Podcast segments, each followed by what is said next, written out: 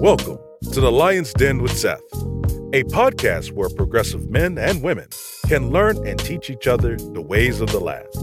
The Lion's Den is where royalty comes to council. Ladies and gentlemen, your host, Seth. What's going on, everybody? Welcome to another episode of The Lion's Den. I'm your host, Seth, and I just want to welcome you, welcome you, welcome you. And we just had a off the script, uh, off topic conversation about small wins. And Larry was in the midst of uh, telling us about his small win for this weekend. Go ahead, brother. Go ahead. Uh, go ahead. Hey, my, my small win was ordering me some books, man, trying to grow my mind, my brain, and all that, and putting it together my son's basketball hoop. Okay. Don't Now, know where it was from. It was- I just put it together today. Okay. Okay, wait, no, no, no, because see, no, now listen, now, now look, the rest of the world needs to know now. When did you, uh, when did you get him that basketball hoop? Hey, hey, man, we got it somewhere around Christmas time. Around when? Around Christmas time. So now I said this before, but I want everybody to know. Like, so I would have been mad as hell. I probably would have wanted to kick you in your sleep. So I'm watching this. I'm seeing my gift up against the wall all year, and you mad, right? And just being lazy, don't want to put it up. Why would you? And then it's about to come around again. What are you doing, bruh? hey, man, that thing is too many parts. I lost that thing in the garage and I forgot all about it. I got a question, Larry. I pulled it out and he was shocked. He's like, "Y'all just bought me this?" I'm like, "Yup." Hold on. Is it, is, it, is it your son? Was it your son's birthday or something? No, his Because it birthday would have been smart. You got it for him for Christmas, but put together on his birthday. That's the gift gift they keep on giving. See, I was looking for that, that gift where the dude was like this, man. I was going, I, was looking for it, I couldn't find it. I was smart with it, you know, man. We, we saved it for a, a later time to open it up, cause we just knew he was gonna be quarantined four months later. Mm, Right. Mm, mm, mm. Oh, okay. Oh, Wow. So just playing like that. Mm, okay. Right. Okay. Okay. Wait. Well, look, we, we we could dig that. We could dig that. So, um, let me see. I got uh my man's Will. He's on the way in. He's uh having some technical difficulties. But look, everybody that's there, I want y'all to uh know, yes, this is the Lions Den, and we want to welcome y'all. And hey, send us your comments. It's all good. We can all see them now, real time, and it, it just it's just a good time, right? I believe that it's a great time in um in the world, even though we're in a bad situation, we're still, you know, we're still able to connect. Will, what's going on, brother? What's going on, brother? No, nothing much, bruh. So welcome, welcome, man. We was just talking about the uh about our small wins. Tell me about your weekend, man. How was your weekend? Hey, I'm COVID free, and so is the family. So praise Jesus in there. and damn, I feel you. No problem, man. Keeping it cool. Just finding ways to make our minds stronger. Working with the kid one on one, and praying to God these teachers quit sending it down home all this homework. Oh my god, what's bruh. Oh, wow. God to count all the Like that. You know what I'm saying? Wow. So look, look, this homework is is a whole different type of stupid, in my opinion, bro. We got to go through all these different, all these different uh, extra rules to do all this stuff that doesn't make sense. It's like you got to go around the corner just to, you get what I'm saying? Just to get to carrying the one. Y'all, y'all been dealing with that? Bro, so the problem the problem I have with it, man, is my kids used to ask me for help on their homework before, right? Mm-hmm. And I would tell them, man, y'all better copy off the other kids like I did. You know what I mean? Don't come asking me. and so now all of a sudden, there's no other kids to copy off of, man. What, what the hell are we supposed to do? Bruh, You know what I mean? What are you supposed to do? man, No, listen. man. Hey, hey, you, you know, yeah, yeah, math done changed. I'll tell you this though, bro. I ain't gonna lie, man. My daughter was asking me for some help, and I'm like, yeah, I got it too easy. It started coming into some, you know, freaky division, bruh. Hey, I said, you know what? Maybe YouTube can teach you better. You feel me? Right. So I went to YouTube because I had to learn it again myself. I'm like, damn it, how you, you know what I'm saying, bruh? Come on now, we've been out of school for over 20 years, damn near. You dig what I'm saying? And, and stuff is different. You know what I mean? Well, they need do, man. Like, why would Give you it to me. I give it back. Wait, what what you say? What you say, Larry? I said, why we can't just add the normal way we add and subtract, man? Why we got to do all these count by tens and hundreds and all this other stuff going on? yeah, it is. It's it's an issue, bro. It's crazy. It's an issue. Well, listen, ladies and gentlemen, and those that are uh, on the uh, on live right now, I do want to thank y'all for being on. But before we go into our topic, I want to give a huge, huge thank you. Okay, for those of you that donated to uh, our boy Nathan Jackson. Okay, so if y'all don't know, he had a um, his family house was devastated in a uh, tornado in Chattanooga. Tennessee, and luckily no one was hurt, but they were still able to, you know, uh, well, put it like this: they had insurance, okay, have insurance. However, what anything that we can give always help because you never know what type of added expense. And so we're just running this one more time this one more time uh as, as far as a campaign and this campaign. If you want to give you can look down below. You can donate to the jackson family. You can go to lions cast all right on cash app. And trust me hey it's not a ponzi scheme. It's not like you put your money in and then we're gonna no okay? Listen after tomorrow we give it mad. N- hey whatever. You know it is what it is. It's a ponzi scheme. It's a pyramid scheme. Stop fronting. But hey we're gonna talk about that in a minute. But back to the subject. If if it's if you are led to give we do appreciate it. Seriously we really really do. Because um no one can ask for this or or you can't expect you know things like that to happen so again if y'all want to give cool all right hey so we're waiting on uh, Mr. Simmons to come back on, right? The retired Chief Master Sergeant Simmons. But hey, speaking of that, um, of that uh, Cash App loop, what, what y'all think about that? I don't have it. You, you did you? It, hey, Will, I see your face, bro. Tell me what, what you think about it. It doesn't exist. What doesn't exist? Ain't nothing free in this world. I don't care who it is. You say you don't care who it is. Ain't nothing free. Ain't nothing free in this world, man. Mm, mm, That's stress. mm-hmm. Herm, what you think about that? About that joint? Hey man, I don't know what we were talking about, man. Hey, I got a card. You know what I'm saying? Y'all ain't gonna know any other other people on there. My name just happened to be in the middle of it. If y'all ready to make some money, man, hit me up. You know what I'm saying? I got you guys, man. You might be able to get a little bit of paper in the end, but at least I get paid. You're right, right, right, right, right. So yeah, hey Larry, have you seen any of that information, brother? On what, on what was it? Cash App? Yeah, it's a Cash App uh, kind of. It's it's a scheme, pretty much. It's a pyramid scheme. Oh, I haven't put seen your it. name in that. Yeah, you put your name in the little triangle boxes. Yeah, you Oh, ain't, no, I ain't, is that on Facebook or something? Bruh, It's everywhere. Oh, I ain't seen it.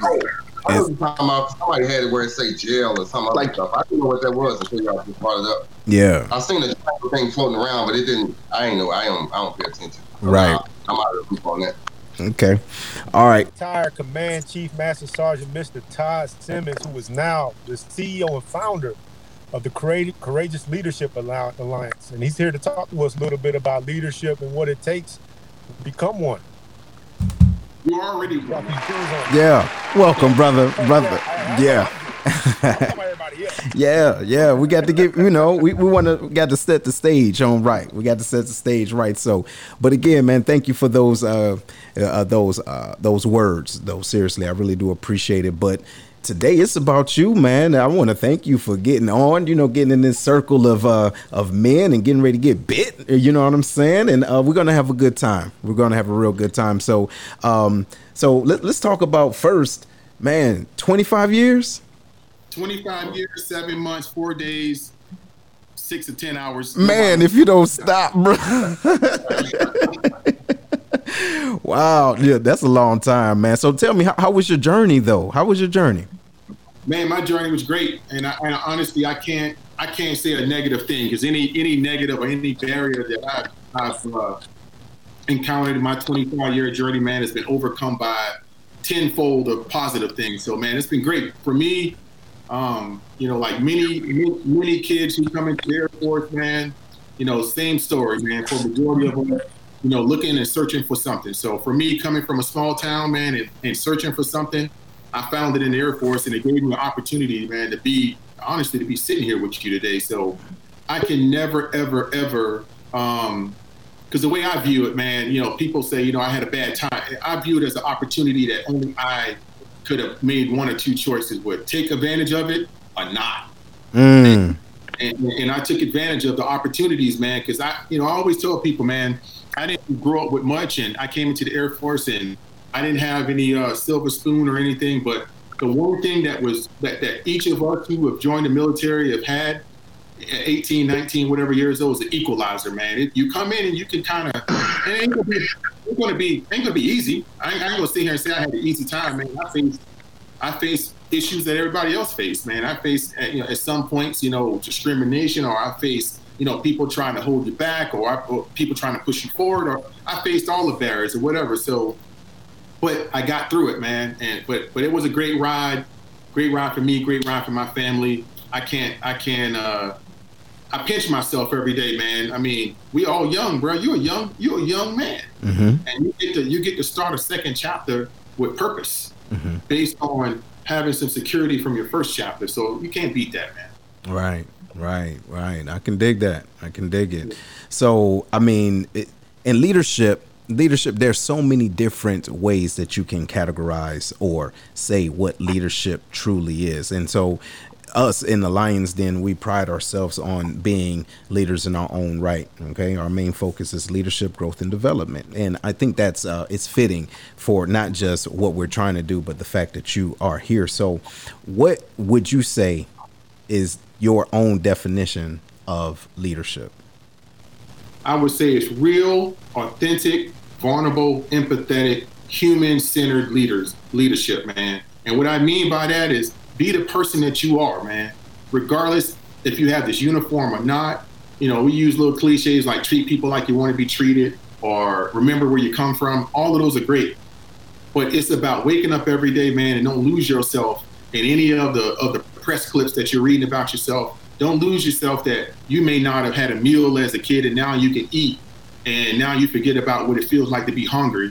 Don't lose yourself in anything. Always, every day, remember, man, that you came from somewhere and that everybody else behind you is trying to get there too. So, leadership for me is any success of mine. I got to go back and turn around say, how can I take everybody who's trying to run with me with me? That's that's leadership, man, and that's the way you treat people every day. That's the way you talk to people. That's the way you spend 5, 10, 20 seconds with people or 10 minutes or 10 days. That's the relationships that you build. It can't be built off of this this mechanism of I'm a master sergeant, you're an airman. So I can't holler at you on a human-centered uh, you know approach because man, I'm here and you here. When you get into and that's just not military, that's anywhere, man. That's that's corporate or that's military. Leadership for me is showing up every day being a human being. And, and and you know we all fail at things, and I can say I failed at that a couple of times in 25 years. You can't be perfect at, at everything or nothing. I'm I'm perfect at nothing. I try hard at everything. So for me, showing up every day, trying to treat everybody as a human, trying to know what your ambitions are. If you're my troop as an airman, I want to know what you want to do in your life. You know, the military is going to ha- going to happen. I want to know what you want to do in your life. So for me, leadership is being a human being. Never mm-hmm. forgetting all those things I just said all around crazy definition I just gave you, but I don't have no Webster's dictionary. It's about showing up and being just a person, man. And for me, taking off that uniform at 25 years, I should be no different because I had those stripes and that star behind me than the day that I now have to wear this button up shirt. I should be no different. I should be the same person that you have encountered. Same person. So that's what leadership is for me. Right on. Right on. Okay. Go ahead, Herm. What you got, brother? So Todd, you, you mentioned that um that being authentic, right? Yeah. And I think that's important too. But that's that's saying like if everybody was born, you know what I'm saying, to actually be a good person. You know what I'm saying? You know, the Air Force, when corporate world, I'm sure same way. People come from all different uh, walks of life. So what do you say to the person that maybe authentically they're not a good person and not a good leader? How do you help mold that person? Well, I'm just going to be frank. I mean, how do you mold? You got to get so look. Not everybody is going to be uh, CEO. Not everybody's going to be vice president. Not everybody going to be this thing. You know. So when you tell people, so how do you mold people? You try to make people the best version of themselves. So regardless if we're talking about military or corporate America, it's about talent management. And when I talk about talent management, I'm saying, you know, people who have certain characteristics of how they interact with people. We can call them soft skills or whatever. You know, that doesn't necessarily mean that they need to rise in a leadership position or wherever it's at. So how do I cultivate that? It's accountability. You were right. Every 18 year old Todd Simmons is not the same person that he was at probably 25 years old. Because at 18 years old, man, I was a little rough around the edge kid, man. I didn't trust nobody. My responses to people was a little bit different. You probably would have called me some words that, uh, you know, people probably viewed me and they probably viewed me and probably said thug or whatever they wanted to view me as 18 years old. But you know, I, I didn't come, I didn't have a lot of, uh, my mom was a great mom, but I didn't have a lot of male figures except my, you know, a few folks, but I didn't have a lot of refinement in how to handle situations outside of my, my, my uh, environment. But I will tell people if you're willing to learn, um, you got to be willing to educate people also. So, you know, as, as 25 year old Simmons became a 22 year old Simmons became a little bit more educated. And we talked about somebody just a minute, Herman, and I ain't going to embarrass him, but, but we just talked about one person we both know. Man, when I met that kid, that kid was a hard head Brooklyn, New York kid, man. And look how successful he is today because he was willing to learn. He was willing to know what gaps he had, know that, man, I need to fill these gaps up a little bit. But, you know, for those of us who get the information, for those of us who can look back and say, man, I changed and, you know, that, you know, I can still keep it real, but I can still be a person who understands how this world works. We got to be willing to, to force feed that information to everybody behind us. And not everybody's going to take it. Not everybody's going to take it. But you can't give up on it. If, if this is just a military leader subordinate thing, then it's the same thing. You got to constantly, your charge for two years, if that's your truth, is to make that person the best they can and make the person the best they can. You got to give, you got to, man, you got to beat your head up against the wall. You got to tell them all the information. You got to, you got to lead them to water. But at the end of two years, man, guess what? You got to make a decision if that person is not ready to be a person who is to lead other human beings. Then you got to be, you got to, you got to man up. You got to woman up and say, hey, bro, you, you ain't getting promoted. If that's corporate or military, you ain't ready yet for this. Because what the worst thing you can do is put people who are not ready to be good humans over other human beings because they may be technically proficient. You know, you got to, you got to, I mean, you just got to own up to it. So, what do I say to people who ain't ready to be authentic? Then, okay, well, we got a place for you. You might not be in a position to lead other people yet, but we got a place for you. If you're good at your job, then be good at your job. But you know, we got to work on you a little bit more. But but but that's what we got to get back to is accountability in the world this ain't you know military centric, but in the world of holding people accountable for how we treat each other, and holding people accountable that when you make it, it ain't your success solely on your own. When you make it somewhere to another level, your responsibility at that point, for me mentally, like how I visualize it, is when I make staff. All right, I got to figure out how my A1Cs make staff now. I got to start grooming them up to make BTZ, and I got to start making my senior airman staff start when I made chief, when I made chief, I'm trying to figure out what master sergeants that I'm trying to make chiefs now. You know, like because who, who run it? Who got it? Who, who, who, who I'm investing myself into to make them come forward. So it just has to be a holistic view of man. You're talking about um, people um, not being able to lead or not being able to um, be authentic. I mean, that's that's that's our job to teach when we when we in a position to teach, man. So my my my thing to them will be you either you either got to get on this train of how you treat people. One thing I would not tolerate is another human being treating another human being um, incorrectly. I don't care how talented you are in your job. If you can't lead people effectively, and you, I, I, I, mean, I just got nothing for you because you're going to damage people for the long term. Hey, hey, brother, you, you see that question below? I see it. Yeah. You say, how do you know? Someone I don't know if you want me to. Okay, you want me to go ahead? And, yeah, yeah, go ahead. Yeah. All right. Said, how do we get back to a culture of not being um, of not being promoted is okay? Mm-hmm. How do we get back to a culture? Well, my question is, was that ever a time? You see what I'm saying? Because if you think about it, this is such a, in my opinion, in my humble opinion, and fellas, y'all can chime in if you think, but um, I believe that we in in this organization, we talk out of both sides of our mouths. Okay, we say, "Hey, we're all in this together. We're all in this together. Trust me, we're all in this together." And to an extent, we are right. When you go to war, when we deploy, whatever. At the same time, based off your organization, it becomes a eat dog eat you get what i mean so eh, how can we or is there a such thing as going back to that uh, culture Well, well, I think yes and no. I think I know I know what the question. I, I get what they're saying. Um, yeah, I get what they're saying. So you know, I came up at a different time. You know, I, I was in you know, when I came in. You know, promotions were different, right? My my first supervisor was you know a senior airman at seven or eight years and already graduated ALS and was a, a phenomenal supervisor. One of my first supervisors, a couple of my first supervisors, senior. You know, uh, you know, you, you fast forward a couple of my supervisors after that were 14, 15, 16 year staff sergeants. But that was that was pretty common because of the promotion race, because of the environment of how we promoted people. They were they were very experienced junior NCOs. And I will tell you, because I'm I'm I'm the recipient of that. I'll just be honest. If we're talking, you know, military promotion talk, you know, 1997, 98, when the promotion rates uh, started to increase, I'm one of the first people that rode that wave. I made staff my first time um, when it wasn't a time where people made staff that often because promotion rates were you had to score over 100. So I was one of the first classes of people that you know rode that promotion rate wave up. What I would say, not rode it, but it was easier for my generation, starting with me, to get promoted quicker. And it just, you know, we increased that over time where staff became a little bit not easier, but the promotion rates increased and all these different things. So when, when you got a larger pool, in my opinion, this is in fact, I know some of my friends are watching and they're going to eat me up uh, in, here in a second. it'll but- be all right yeah, but this is in fact this is in my opinion because we became a culture of things not and I don't like the word easier, but it was more opportunities to get promoted quicker that it became kind of a cultural expectation that you get promoted, right? So you almost started looking at the people who didn't get promoted of why you didn't get promoted because the promotion rate was in the 60s at some point for staff sergeant.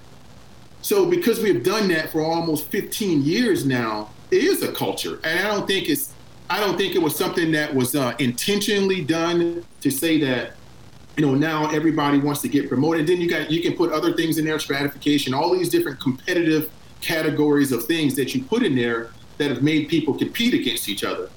Um, how do we get back to a culture? I, I'll just be honest. I, I, you know, the one thing I tell people that I will not do till the day they put me six feet under is, you know, I served 25 years in the Air Force. I had a great opportunity to make a lot of great and a lot of bad decisions as a leader.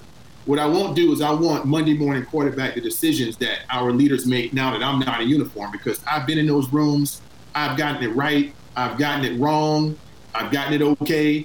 So, you know, and, and w- without me having all the information, but since I'm kind of fresh out, and I'll just tell you my opinion as a senior, a former senior NCO, you know, there are some things you, we have to lower probably. Um, in my opinion, if I was king for a day, I would look at do we need stratification? Do we need all these competitive things that pit people against each other to get promoted? Or do we need to just promote people off of what your records, what your criteria is, your your your your job performance? Do we need a number? Because as a former command chief, you know that's that process is essentially governed wing by wing. I won't say it's no, it's not a wild wild west. It's not, but it, it is it is pretty subjective. Um, so you know when when our folks believe that they have to go out of their way, go out of their way to do things that are not naturally in their psyche to do. Um, and if, if you want to sit here and be a, a master sergeant and take care of your people all day, you know, and you want all your folks to be successful, and that's what you do. You grind up in your unit. I want I, me personally as a chief. That's what I want you to do. I kind of really want you to do that. Um, um, but in some systems, if you're not out front, that may be negative to you making it to the next. You know, if no one knows that you're out there invisible being this person, then that can be perceived sometime. I'm just telling you what, what folks have told me can be perceived as negative. And and that's the wrong message. So we shouldn't want people to want to leave the opportunity to lead their people to think that they have to be outside of their organization doing all of these things when the priority is to be inside of your organization, leading the people, especially at a senior NCO rank, and making the organization successful, making your people succession successful, making the mission successful. That's just my opinion. Right. Because I, I, and that's for based on my own experience. Mhm. I, as a master sergeant, had to make that same decision, and sometimes I made a decision that that I felt that was detrimental to my career because I chose not to do these things at the time in that era that people were telling me that would get me promoted. You need to go do these X, Y, and things. But at the time, I was in charge of 35 people as a master sergeant, where I felt like my time as someone who works shift work at night was needs to be invested in my people, and it probably did. I, it didn't cost me. I retired as a chief, but but at the time, I did walk around thinking, "Man, am I making the right choice? Should I sacrifice more time away from my family or more time away from my troops to go do this thing and this thing and this thing and this thing?" and it became a hard decision. And, and, and, I think it still today is a hard decision for some of our folks in uniform. Do they go do these things and not participate in what maybe where they're needed? Hey, hey, hold on, Todd. Hey, real quick, brother, because we're on a roll, and we I want to get to some of these questions. But, Okay. but, but, but, before I do, ladies and gentlemen, we always, always, always, always have to give a shout out to our sponsors, and we're going to talk about Kevlar's Grill. You better act like you know about Kevlar's Grill. As a matter of fact, if you don't know, you're about to know in one second because I'm going to show you how good the food is. All right, feast your eyes. Check this out.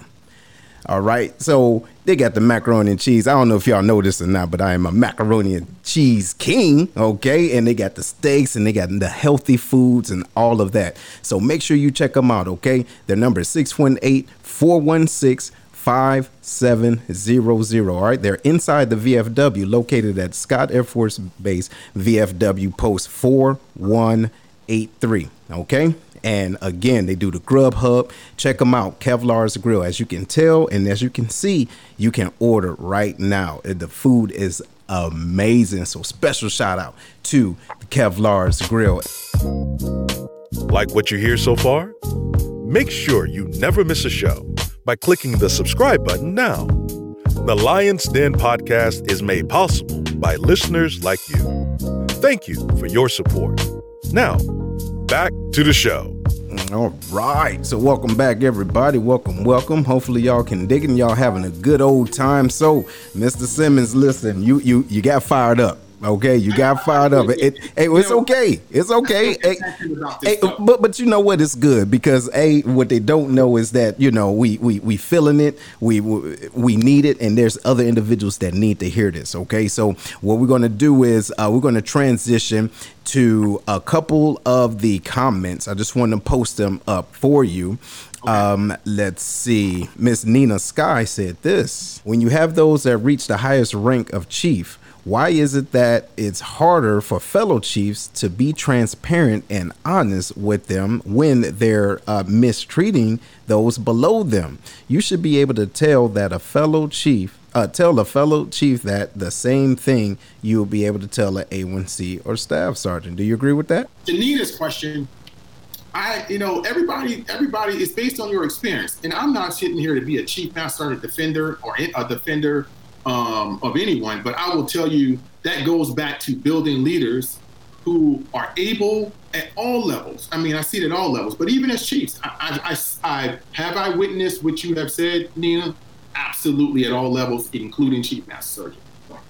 But we have to build leaders, number one, who are willing to make the tough calls, not when they're chiefs, but when they're staff sergeants. And we need to hold them accountable to that all the way up to the ranks. Because if you don't hold them accountable as staffs, techs, masters, and seniors, then I don't know what you're going to expect. It's no magic bullet when you make chief that says all of a sudden you are a chief and all of these things are just, ah, you know, materializes into your brain. It's about growing leaders who are those leaders who are not afraid to have feedback, who are not to tell people who, because this is the thing. I grew up as a defender. And, and, and people, you know, when I tell people, you know, I teach a lot about empathetic leadership, right? And I always thought I was, you know, pretty empathetic, but on the other end, I was also tough. And I don't believe that if I go back to a lot of those people, Herman, you and I just talked about one. If you go back to that individual and, and, and ask him one question, was was was Master Sergeant Simmons or Staff Sergeant Simmons tough on him? He's gonna be like, absolutely. But that's one of my closest friends to this day, and it always has been. But it, it wasn't about toughness. Doesn't have to be weakness. Toughness is love, man, and the toughness doesn't have to be derogatory where you're demeaning people. Toughness is love where you're telling you have to make them believe you that man, I'm trying to get you here. Man, this is love. I'm trying to get you here. What you're doing today ain't right. What you you know how you coming in here ain't right. How you're not preparing yourself for the future ain't right. So you know when you don't grow leaders um, early that can look someone in the eye and give them that kind of tough feedback, tough love, then that's what you're gonna get on the other end, and it corporate, military, whatever. So for me, um, I'll just be honest with you, and you got to be um, you got to be willing to not make friends. I want to be friends with everyone, but I'm friends with not a lot of people. And when I say friends, because when you're in a leadership position, you got to tell people stuff that they don't want to hear. Some of those people are going to go, I appreciate that. Thank you. You helped me out. And some of those people are to think you're the worst person to ever walk the earth. And and that's you gotta you gotta you gotta be okay with both of those. Okay. Yeah, that makes sense. Hey, hey, so um we're gonna transition to your book, all right? So we're gonna transition real smooth over to your book. And just we're gonna be quick with it, you know what I mean? Don't don't act bashful, you know, because that's what we're gonna do. But uh Larry, he he got some uh he got some questions. Larry got some questions on this. What you got, Larry? Yeah, so there's a couple, there's a lot of things I found in the book interesting, but there's just a few things I'll touch on just due to time. So one of the things that I picked up on, and we've had this discussion many times amongst ourselves, but now that you're here and you wrote it in your book, let's get your opinion on this. Part of being a leader is knowing your why.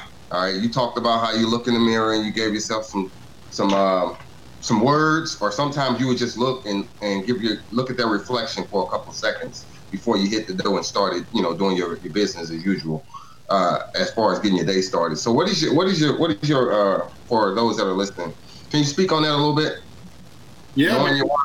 Yeah, knowing your why, man. I mean, you know, knowing your why, knowing your purpose. You know, you know, Simon Sinek talks about, you know, knowing your why. David Goggins talks about accountability mirror. All these different people out there talk about this. It's no new information. What it is is every one of us have to find a way to center ourselves, right?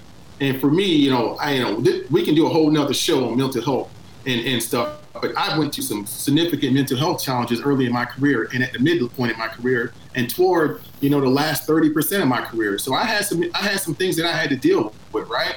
So I will tell you, I've always been a, a person who's been searching on who's Todd Simmons, who's Todd Simmons. And through, I'm telling you, through some some some help, through some help that people have helped me out, you know, I had to get myself to do certain things every day to recenter myself. And that's one thing. So um, for me, you know, that's finding who I am every day. That's recentering myself because you can get in a place, and we all do, and it doesn't have to be a mental health issue. It's just who we are as humans. You know, sometimes we we doubt ourselves, right? We tell ourselves that maybe that's not for me, or subconsciously you'll tell yourself that you can't achieve something. It's maybe something from 40 years ago, or when you were a kid, or you were seeing something like, you know, Seth has a you know, a, a, a talk show or a podcast and a book, and he's doing all these things, and you guys are supporting him. But something I'm sure at some point in Seth's journey probably had some self doubt about, oh man, is this going to work? We, but you have to find that purpose. Every morning I get up, I look in the mirror, and I either tell myself I'm a bad MFer, I tell myself that you know what, you got this, or I tell myself, look, you know what, it's going to be hard, man, but you got this. Because there are times in your life, man, where things are going to be tough, and you got to refine your why. You got to find your purpose. For me, my purpose is to keep moving forward, forward, forward, forward, never back, just forward. So I got to get up every morning and start my day like that, man. If I don't, then I let things creep in my head that, that shouldn't be there. So as you can you see, you got your. uh Hey, thanks for that, Larry. So you got a question down there. What are a few nuggets that you can provide about the preparation for a corporate world? All right, that's slightly different from the military construct.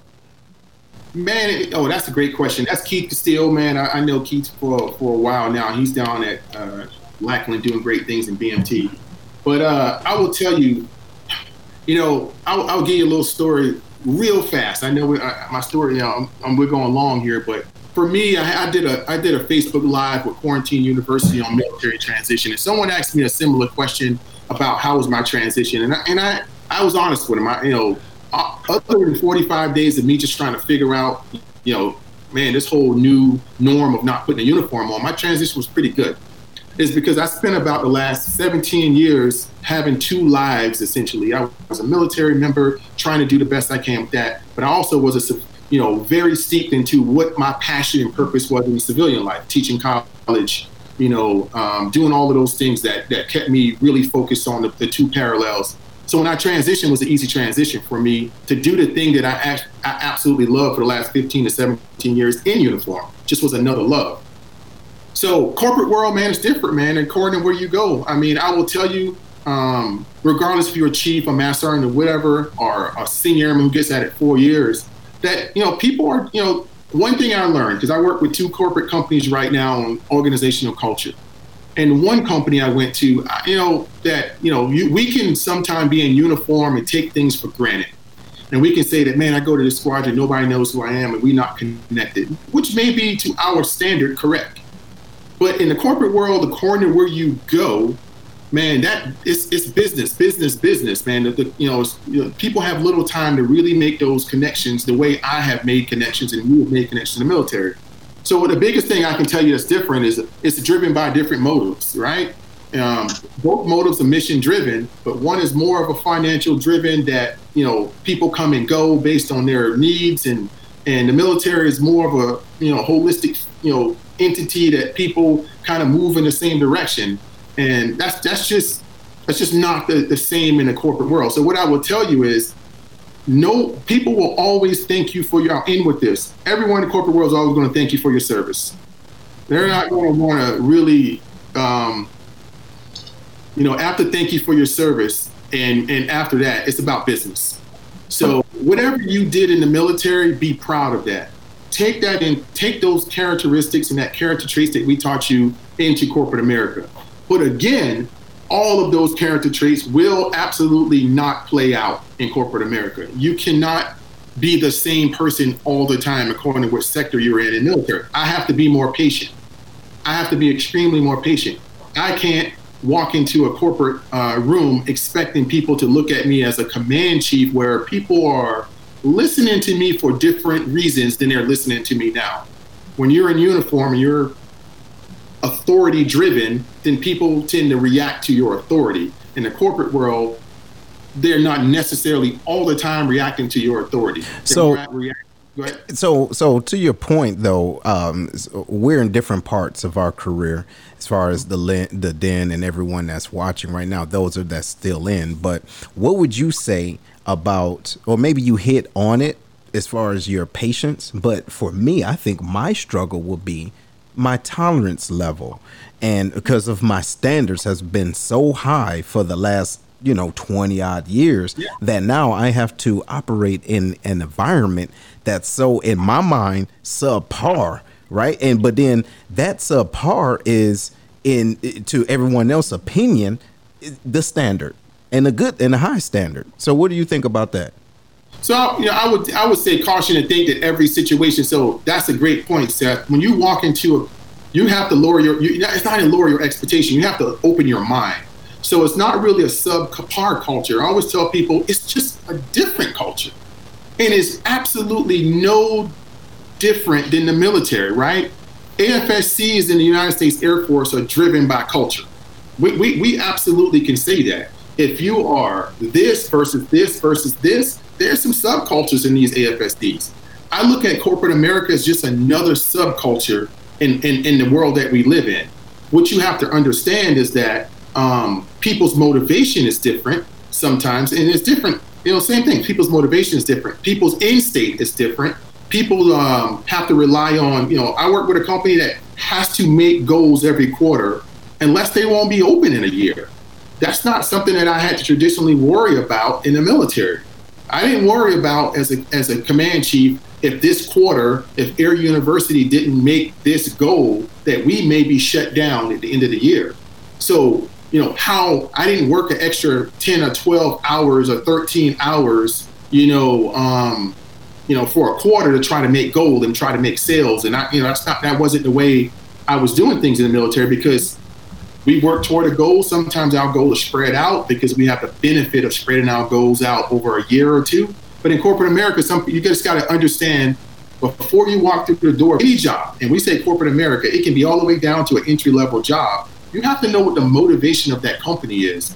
What is the motivation of this company every quarter, every year? What you know, what is my manager's motivation? How do my manager live? How do they make their money? How do they make their bonus? You need to know what their motivations are. We don't we don't traditionally grow up that way, right? You got a chief, you got a squadron commander, they give you goals, they give you objectives, we go about our business. But you really need to know what the pressure of your middle management is. You need to know what the pressure of your upper management is. You need to know what the overall goals of the company is because you play a role in that that may be something that you are not used to. So you just need to you just need to understand that. All right. Well, look, that's a good one. Hey, so we got a question from Herm. What you got, Herm? Hey, Todd, question for you real quick. Um, the Courageous Leadership Alliance, what is the mission of, of this company's program? Um, so what is it exactly? So it's a oh yeah, so leadership development company. So so I named my you know Seth. I, I look at Seth one day uh, and he and he had his uh you know this show that you guys are doing called Alliance, and I'm like, I had something in my notebook called Alliance Den. Ah. hey, so I want everybody to know that's on the record, right? I'm like, I'm like, okay, okay, okay. All right, so you know, so our our logos are similar. You know, I'm like, okay. You got sweaters. Workout gear. That's what I'm. Hey, you got you, you got some num num juice holders. but go ahead. So, so you know, so Courageous Leadership Alliance. When I thought about the name, you know, courageous. You know, what we what we're talking about over this last thirty minutes is I believe in bold leadership, man. Bold, unapologetic, passionate leadership, which means you go out there and you lead head first and you do the right things. You lead from the heart. You become an empathetic leader. You become a vulnerable leader. You become somebody who's connected. And, you know, so that's where the courageous piece came in. And the alliance piece is just who I believe as a person that you don't get any place alone. That's my that's my number one thing in life. I didn't make anything, I didn't do anything in my life alone. I credit my wife for helping me get here. I credit so many supervisors for helping me get here. I credit my kids. I credit every person that I ever got something from for helping me. So the alliance piece is what my business is around. Is partnering with people who are going again in my direction to partner with to go that direction. So what is it? Leadership um, development company that focus on organizational culture, resiliency, um, you know, team building, you know, all of those different umbrellas, uh, anything under that umbrella. So doing a lot of traveling, working with corporate coaching. So a lot of, you know, what I've been doing with these two companies is trying to assess organizational culture from middle and upper management. How do you, like, like we were talking about, how do you effectively implement, you know, management strategies of connectedness and empathy and all of these different things where you can see what's the, again, I actually, what's the bottom line, right? How does a leader in corporate America take these principles and implement them where their workers want to come through the door every day and feel connected to your organization, which which in turn increases productivity, which productivity increases profitability. So that's kind of where we're at with that piece. In the military side, work with the military, it's about growing an army of people who understand that empathetic leadership will decrease the suicide rate, will increase people's um, ability to want to stay around in the military and just all around make people um, want to serve in a way that we can look back at the end. Every single person who looks back at their career go, I felt something. So it's about teaching people to lead with their heart, where people who you lead feel something, man, that they feel that you care. They feel that the organization cares. They know that they care. Because we, and I, I understand, we do a lot of things that for, um, for folks. But I tell people that at the end of the day, buying people Varidesk or buying people a new dormitory or opening up a new building has instant gratification that will wear off in about 90 days Mhm. or six months. That's right. But making, but making somebody feel like they're a superhero, like they're valued, like they're somebody, man, that don't wear off ever. That they that, that they take that to their grave. That's right. We all can come up with one name right now, somebody who's affected our life. Sergeant so and so, Airman so and so, Mister Mister so and so from the neighborhood, Miss Miss Jane from the hood, and we can always go to those people. And, and, the and the emotion that you account with is how they made you feel. That's Why right. can't we teach leaders to make people feel a certain way? Because that's a lifetime gift you can give someone. Okay. Well, listen, brother, we got the uh, we got another question, but from Will. 25 years in the service, dedication. First, I want to say thank you for your service. The next thing is, as almost a 19 year master sergeant, I have discussions as how do you determine what your financial worth is once you transition from the military? When you transition to that civilian sector, how do you know what your worth is? Because a lot of people go to just do the job versus having a mindset to leverage the leadership skills given and taught to us to manage that job, the equipment, the processes, etc. What can you offer up? Man, that's a great. That is well. That's a great question, man, and that's something that I honestly pro bono coach a lot of people about because you're worth as much as you think you're worth. You know, and and I tell people, you know, maybe 20 years ago, you know that the you know maybe 20 years ago, you know, we would have been considered um, a blue collar type workforce where we would have, you know, primarily went out and got some of the jobs um, in that in that workforce where we wouldn't have looked up to middle manager. You even didn't see a lot of chiefs 20 years um, ago that really would shoot for those middle. And I will tell you, um, today I know chiefs, uh, mass, I know master sergeants who have retired, and I know um, a staff sergeant of mine who got out as a tech school instructor, went back to school, and is doing extremely well for himself in a, in a in a major corporation. What I'm saying is, you've got to value yourself first, right? Um, I was just the Air University command chief. I will tell you, I used to see the stats all the time. Man, what we got?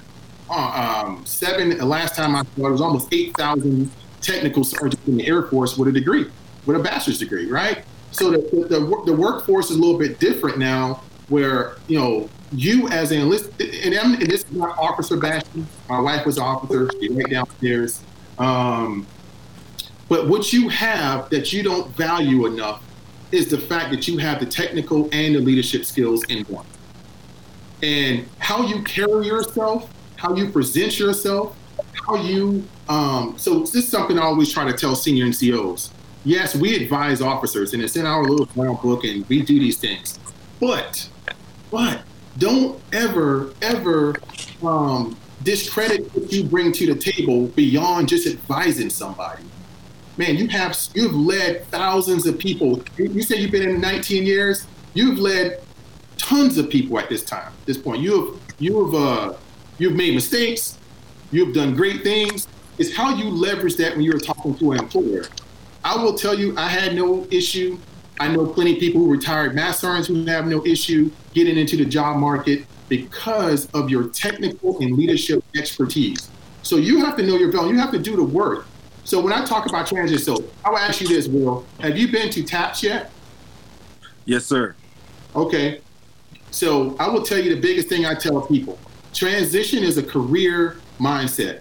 What I mean by that is you don't start transition at 19 years in. You start transition at two years in. That sounds crazy, right? So, so I, I tell people all the time, look, right now we have a great um, assets assets out there. We got all of these organizations like Centurion Military Alliance, Hiring Our Heroes. You know these big job fairs and stuff. I don't push people to those job fairs to say I want you to get out of the Air Force. You came in when you were 18. There's no way you're going to go 22 years in the Air Force without ever assessing your worth in the civilian sector, and at the end of 22 years have a great um, cognitive um, kind of interpretation of what the sector wants from you. So you should always be trying to look at when you're talking about evaluating your worth. What's your worth when you were at 10 years, so you can know the things that you got to build upon when you get to 15. Then go check out what's your worth at 15. Okay, man, I'm I'm falling a little short. I'm falling a little short. Now I need to kind of build. That's what I did. I Right. hope- like I said, I was transitioning for 17 years, man. I know I wanted to stay in the Air Force at some point and make it a career, but I knew this career would be over. And I knew when this career was over, I needed to have something else that I already was steeped in. So, so right now, teaching on, on the college level is all about experience, right? All about experience. So if I wanted to wait till 25 years, because that's something I always wanted to do is go be, be a, a, a teacher, right? An instructor, a professor. If I waited 25 years to get into that game, I would be well behind my, my peers. I started teaching as a tech sergeant. So now when I retire as a, chief master sergeant with 25 years, I got 13 years of teaching experience. You see what I'm saying? It's the math. I'm in, I'm already in line and surpassed some of my peers who did not wear the uniform. So when I apply for an adjunct professor job at a university, I don't have a problem getting um, a job because I have two important things, like I said, you have leadership and experience in the military, and I have experience teaching for 13 years. So you bring that all together, I've already did some of the things in Homeland Security that they're talking about. I've already did some of the things in criminal justice that they're talking about. And not only have I done them, I've taught them for 13 years to thousands of students. So what's your two loves? So transition is a career long thing. So, you know, knowing your worth isn't about being in 19 years. Knowing your worth is probably, I would tell you when somebody should get serious about knowing their worth is probably at the nine year mark. Hmm. I Because agree. you already, you probably probably committed at that point to retiring, but you should spend the next 11 years understanding how you need to be as both a, a non-commissioned senior non-commissioned officer and how do you become a a, U, a U.S. citizen again in a job market. So that's just my humble opinion. I can tell you that it gave me options when I retired because I've always built those building blocks over 15, 17 years. Mm-hmm. All right. Well, listen, we got a yeah. That's that's on point, brother. Well, listen, we got a question from Larry. What you got, Larry? Hey, Chief, good stuff. I'm referencing back to your book again, and I'm gonna talk about something you mentioned in your book. And you talked about leading when it's most difficult. And you think about the time we're in right now, where we got leaders across the globe, not just military, but wherever you're at as in, in a leadership position. What, you, what is your message to those folks that are leading when it's difficult versus when it's you know peacetime and everything is hunky dory? What about this time now that we're in? This is where true leadership really shows. I think. What's your What's your message to those? Wow, you just you just said it, man. I'm telling you, it doesn't matter what the crisis is. It doesn't matter if it's war. It doesn't matter if it's a pandemic. It doesn't matter if it's a tornado. It doesn't matter what the crisis is. Leaders emerge in crisis, and so those in leadership positions or in, in, in times of what you would say of relatively calm and norm you know, I won't say that's easy because, you know, leading is hard every day. I don't care how calm or normal you think it is. It's, it's very difficult to be a leader at any level. Um, even a staff sergeant leading six troops is very difficult. I've been there. But I will tell you, during a crisis, true leadership rises to the occasion. And if you go back, if we're talking in a military terminology, you know, those who have been in conflict at times of life, limb, risk. I mean, we, we read about these heroes, right? Our Medal of Honor our Silver Star. People, ordinary guys who showed and girls who showed up that morning to just do the job. They were already good leaders. And in an instant, they step up beyond what everybody is willing to step up to do because it's needed. And right now, it's no different than any other time. This pandemic is identifying those people who are in position of leadership, and it's identifying those ones who are willing to step up a little bit farther than the others. And it's just obvious. And, and, it, and, and it, this is this is going to go on for the rest of human existence. So what I would tell people now is that, look, your normal is is not the same as it was 30 days ago. You absolutely have to find ways to step beyond what your comfort zone was 30 days ago. Because the consequence of that is they are watching you. Hmm. Yo, that's mm-hmm. deep. That's deep, brother. Hey, hey, see, so I, now look, I understand that you know with the social distances we can't go to church, but you just went to church there because he dropping those Jews. Hey, so we got a question from Herm, and we're gonna we're gonna wrap it up here shortly, but we want to get this question in. What you got, Herm? Hey, so you know, a lot of us always say that you know we don't ever regret mistakes because we learn from our mistakes, right? But one of the things about learning from our mistakes is to pass it on to other people so they also learn from our mistakes. So throughout your career, if there's something that you learned from a mistake that you made, what would you like to pass on to our listeners and even to us on the on the uh, on the cast about a mistake you learned through a mistake that I mean, uh, lesson you learned through the mistakes you've made? Man, that's a great question, Herman. And I'll be uh, real honest with you, man. And that, you know, this, this brings up a, a more recent issue um, that I'll just talk to you about real fast. Is you know, in uh, I, I talked about it in another podcast here recently. Is that you know we all you know I just ended I just ended that statement and say they are watching, and and I and as a leader at all levels, they're always watching. The mistake I made, I went through a, a portion of my career um, where you know, I may I may have been suffering from some personal things that I didn't get help with quick enough, and it came out in my leadership. And I remember one, one particular time that I did not even know I did this, and and and I'll just tell you uh, how important it is. You know, like I say, I teach all this stuff, but I can fall also, and you got to own the mistakes. I'm glad you answered you asked this question. There was a particular airman who um, was under investigation for a year, and for uh, you know one into what he and he ended up getting cleared after a year, and he ended up doing some things that I perceived uh, probably weren't in, in line with the standards after this whole thing happened. So my last encounter with this airman, I did with um with I and extremely embarrassed to do it. And at the time, I thought I was giving that tough love. Like I just said earlier, tough love is tough as long as it's treating people like humans and being empathetic. But I gave him some of that old school tough love. And I was, you know, thought I was like trying to snap this young man back into, you know, hey, you need to, you need to. And that was the last encounter I had with him. And that was 2013. 2013. Do you know that airman, uh, uh, I am me on Facebook, who's now an NCO in the United States Air Force, um, about two weeks ago. And he asked, could he make contact with me? And I said, absolutely. And we talked on the phone for about an hour and a half, two hours.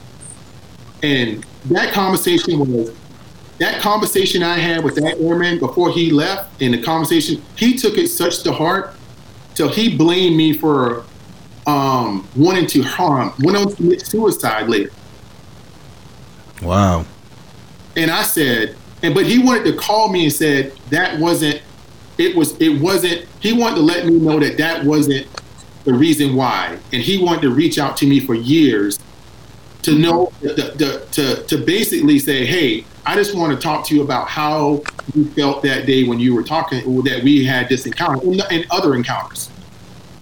And the reason why I can own that on here is that we make mistakes.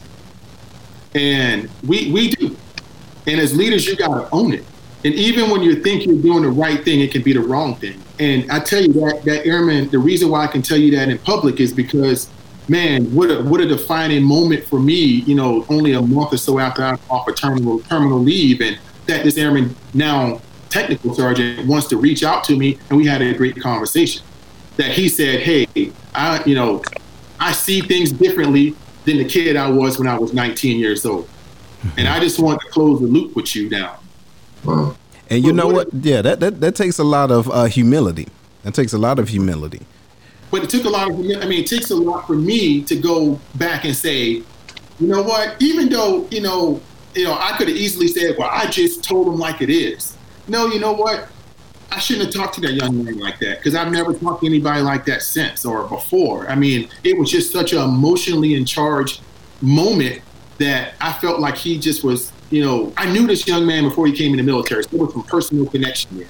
And I felt like almost I failed him to a point um, where, I, you know, I couldn't get him back right. So here he is, just got out of trouble, and I think he's about to get into more trouble. And and I, and I think he, uh, I just it just was a bad situation that in my mind the last eight years I didn't see it as a bad situation. I saw, oh, you know, I, I probably shouldn't have talked to him like that, and I chewed his butt, but I didn't know how it greatly affected him. Mm. And that's why I go back to how you deal with people has a lifetime consequence, man. Okay. What a, what a lesson for me. Yeah, and, and- and yeah, that that's real, and I can appreciate that, and I'm sure our listeners can appreciate that too. Not just that though, we have individuals that's on Facebook, and guys, I, I see the questions, and we want to get to them, and we are pressed for time, but this is some real good stuff, right? So, hey, if y'all live right now, just do me a favor and put your uh your area code up so we so the chief and I and everybody can see where you're coming in and where you're tuning in. Hey, so chief, we got a question from L Boogie. That's the chief down there, all right, in San Antonio. He getting it in. So he says, "What was the most challenging? All right, that was challenging moment in your uh in uniform, while in uniform." Most challenging moment in uniform? Mm-hmm. Uh, 2 March 2011. Mm. I know Okay. the date. 2 March, 2 March 2011, I was a senior master sergeant for 24 hours. And I was, um, a lot of my leadership was out of pocket. So my, um, yeah, my uh, commander was on a cruise uh, on le- regular leave, and my chief was deployed, and my senior master sergeant that was over me was deployed. And we deployed 15 airmen that morning, and it was the Frankfurt uh, International Airport attack, and we lost the moon. Oh, Wow. And, and as a 24 hour senior master sergeant, I was expected and needed to lead that squadron in, that day. So that was my toughest day in uniform that I had to rise to the occasion for 350 people. But we go back to just 24 hours before that, I was a master sergeant thinking everything was great and that I was just going to get a great EPR bullet to say that I was the acting chief. Wow. So now, now I got to go from, oh man, you know, I'm filling a seat to you are the seat. So that Mm. was the tough day because it wasn't, it wasn't even, you know, it wasn't that day. It was that entire year. You know, because that day happened, and then the rest of the year we have to take care of these airmen. We have to take care of these airmen's families. We have to take care of, you know, the things that come after this, the the mental health issues, the the stress, the the redeploying other people after that. So toughest day I had in uniform was 2 March 2011 by far. Wow. Wow. Wow. Whoa. This is deep, bro. Yeah, that is. That is. Well, listen, hey, I want to say thank you, right? Thank you, thank you, thank you, thank you from the Lions Den. I want to thank you from everyone, all the area codes. Did You see the numbers popping up? Look, you, you got your fans over there. We down in San Antonio. All right, we down in the Lou, of course, and we up in hey in Langley. Okay, hey, look at Germany getting it in. I see you, Germany. All right, three three four. Where that's at? Don't matter. I see you. Let's get it in. Okay. All right, and look, we do appreciate it. But hey, so we any final words from the Lions? Den? what y'all got for the Chief? Hey, for me, great show. I appreciate you coming on to us and dropping those jewels, that knowledge. We seek it each and every single day, and this is kind of the platform for this. And we appreciate people like you that, that come on and actually, you know, be authentic and transparent. This is what we need. This is what we want. So I appreciate you, Chief. No, thanks, man. Thanks for the questions. No doubt, no doubt. What you got, Will? I'm gonna say, Chief. Honestly, now that you retired, but you're able to come back and give back and drop this well-needed information, that I only hope that leaders that aren't doing such a great job listening to the information that you're providing, because they're needed more so than not. Um, thank you for sharing your experiences, your perspective, and just dropping this information down. But hey, that, that transformational, inspirational leadership that you provided is greatly appreciated. But keep doing what you're doing. Mm-hmm. Thanks for being on the show. Right on. Hey, what you got, Herm? Hey, so for me personally, I want to thank you, and um, you're part of you're part of this the new wave of chiefs that really embrace what social media means and how you can affect, you know, what I'm saying other other airmen, other people inside of the Air Force.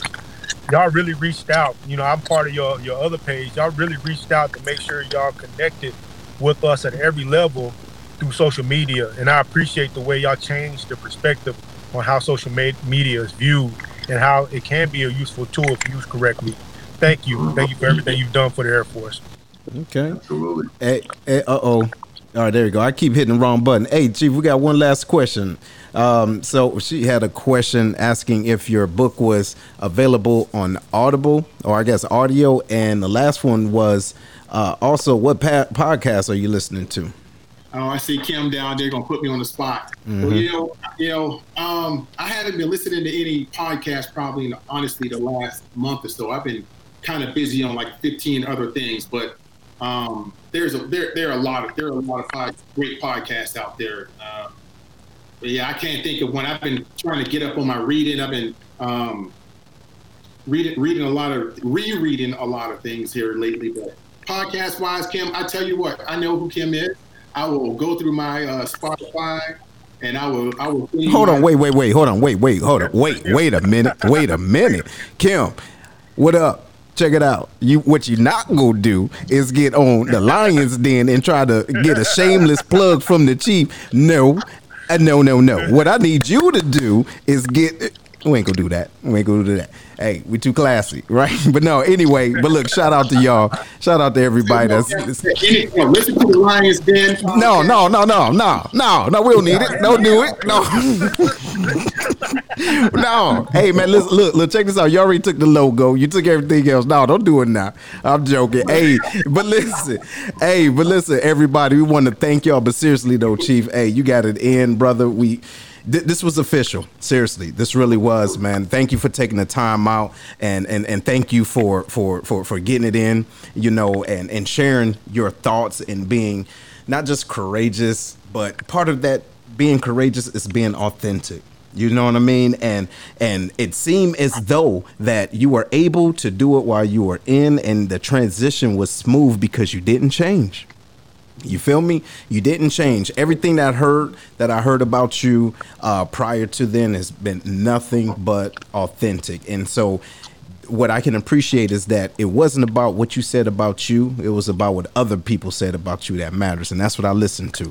You get what I'm saying? So I do appreciate you. Seriously, brother. It's, it's been a very, very great experience. Okay. And everybody that's tuned in right now, that's on the live. Y'all stay tuned because we're getting ready to end the podcast. Everybody that's on the podcast, make sure y'all subscribe and you listen to it. We're on every every major podcast platform. All right. And we are close to 4,000 people, right? That's following and, and everything. So it's great stuff. But catch us Wednesday. All right. Coming up Wednesday, we're going to have the Corona file. Stay tuned. Thank y'all for tuning in. We hope you enjoyed today's show. Make sure to listen to the show on Google Podcasts, Spotify, Breaker, and Radio Public, where you can subscribe or via RSS so you'll never miss a show. While you're at it, if you like or dislike this episode, we'd appreciate your feedback on Facebook at www.facebook.com slash lionscast. Check out the book, The Black Collar Mindset, The Art of Strategic Thinking, on Amazon or www.theblackcollarmindset.com, a manual to maneuver through life strategically by holding yourself accountable. Tune in next week for another episode of The Lion's Den with Seth.